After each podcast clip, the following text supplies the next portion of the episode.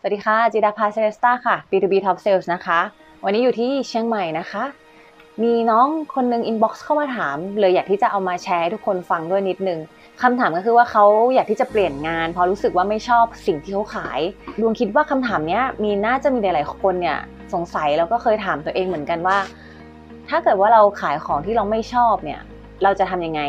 แล้วเราควรที่จะต้องหาของที่เราชอบไหมเพราะว่าอาจจะมีหลาย ๆ คนเนี่ยได้ยินคำแนะนำว่า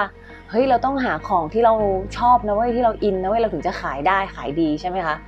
วันนี้เราอยากจะเอามาตอบทุกคนเพราะทุกครั้งที่ได้ยินคำถามแบบนี้จะตื่นเต้นที่จะตอบมากๆ เพราะว่ามันอาจจะไปช่วยเปลี่ยน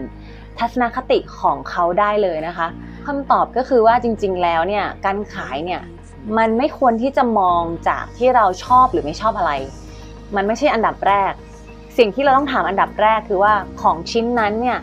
มันมีคุณค่าหรือมันส่งผลประโยชน์อะไรให้กับคนอื่น ๆ บ้าง อันนี้คือสิ่งแรกที่ควรจะคิดนะคะ ถ้าสิ่งที่เรากำลังจะขายนั้นเนี่ยมันมีทั้งคุณค่าที่จะมอบให้คนอื่น และมันเป็นสิ่งที่เราชอบด้วยเนี่ยอันนี้แน่นอนเราก็จะได้พลังคูณ 2 ไปเลย แต่จริง ๆ แล้วเนี่ยการขายเนี่ยมันไม่ใช่เกี่ยวกับแค่ว่าเราเนี่ยชอบหรือไม่ชอบอะไร แต่มันคือการที่ เรารู้ว่าสิ่งสิ่งนั้นเนี่ยมันมีคุณค่าอะไรกับผู้คนบ้างมันคุณค่าอะไรกับคนอื่นบ้าง พูดชัดๆก็คือว่าเราเนี่ยมันไม่ผิดถ้าเราจะมองหาสิ่งที่เราชอบ มันเป็นสิ่งที่ดีเลย แต่มันไม่ควรจะเป็นสิ่งแรกที่อยู่ในหัวเรา สิ่งแรกที่ต้องอยู่ในหัวเราคือว่าของสิ่งนั้นเนี่ยมันมีคุณค่ายังไง มันมีประโยชน์ยังไงกับผู้คน มันทำให้ชีวิตของใครบางคนดีขึ้นไหม มันทำให้งานของลูกค้าง่ายขึ้นยังไง มันทำให้ ลูกค้าเนี่ยช่วยประหยัดเงินได้มากแค่ไหนมันทำให้ มันทำให้ชีวิตเขามีสุขภาพที่แข็งแรงขึ้นยังไง มีความมั่นคงยังไง มีความปลอดภัยยังไงมากขึ้นในชีวิตต่างหากพอลองฟังแบบนี้แล้วทุกคนพอมองภาพออกแล้วใช่ไหมคะว่า สิ่งสิ่งแรกที่เราต้องคิดเนี่ย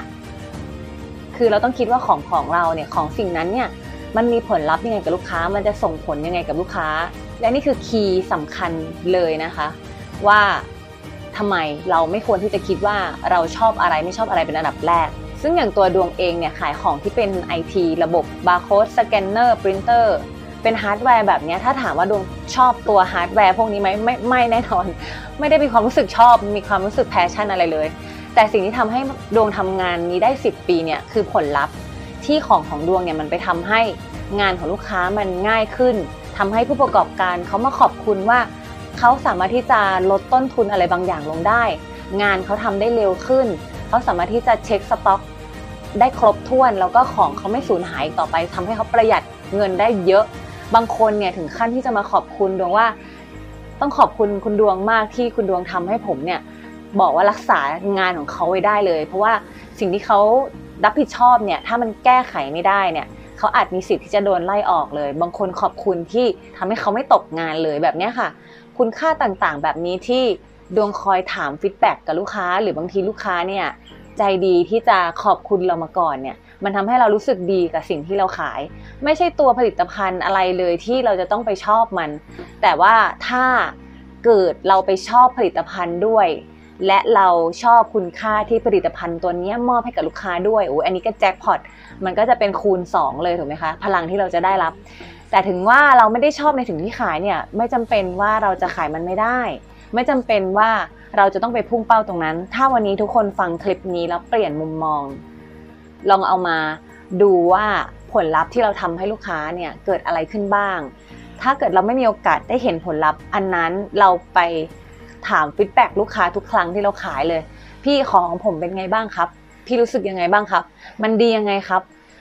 คำที่เป็น feedback ของลูกค้าแบบนี้ถามไปบ่อยๆเนี่ย ตัวเราเนี่ยแหละก็จะรู้สึกดีขึ้นด้วย แล้วลูกค้าก็ยินดีที่จะแชร์ให้เราฟังอยู่แล้วถ้าเกิดว่าเขารู้สึกดีกับของเราจริงๆถูกไหมคะ เพราะฉะนั้นหลายคนถ้ากำลังคิดอยู่ว่ากำลังที่จะหาของที่ตัวเองชอบ หรือว่ามี passion ที่อยากจะทำหรือใครที่กำลังคิดว่าไม่ชอบของที่ตัวเองขายเลยไม่มี passion เลยอยากจะเปลี่ยนการจะเปลี่ยนงานอยากจะหาของมาขายใหม่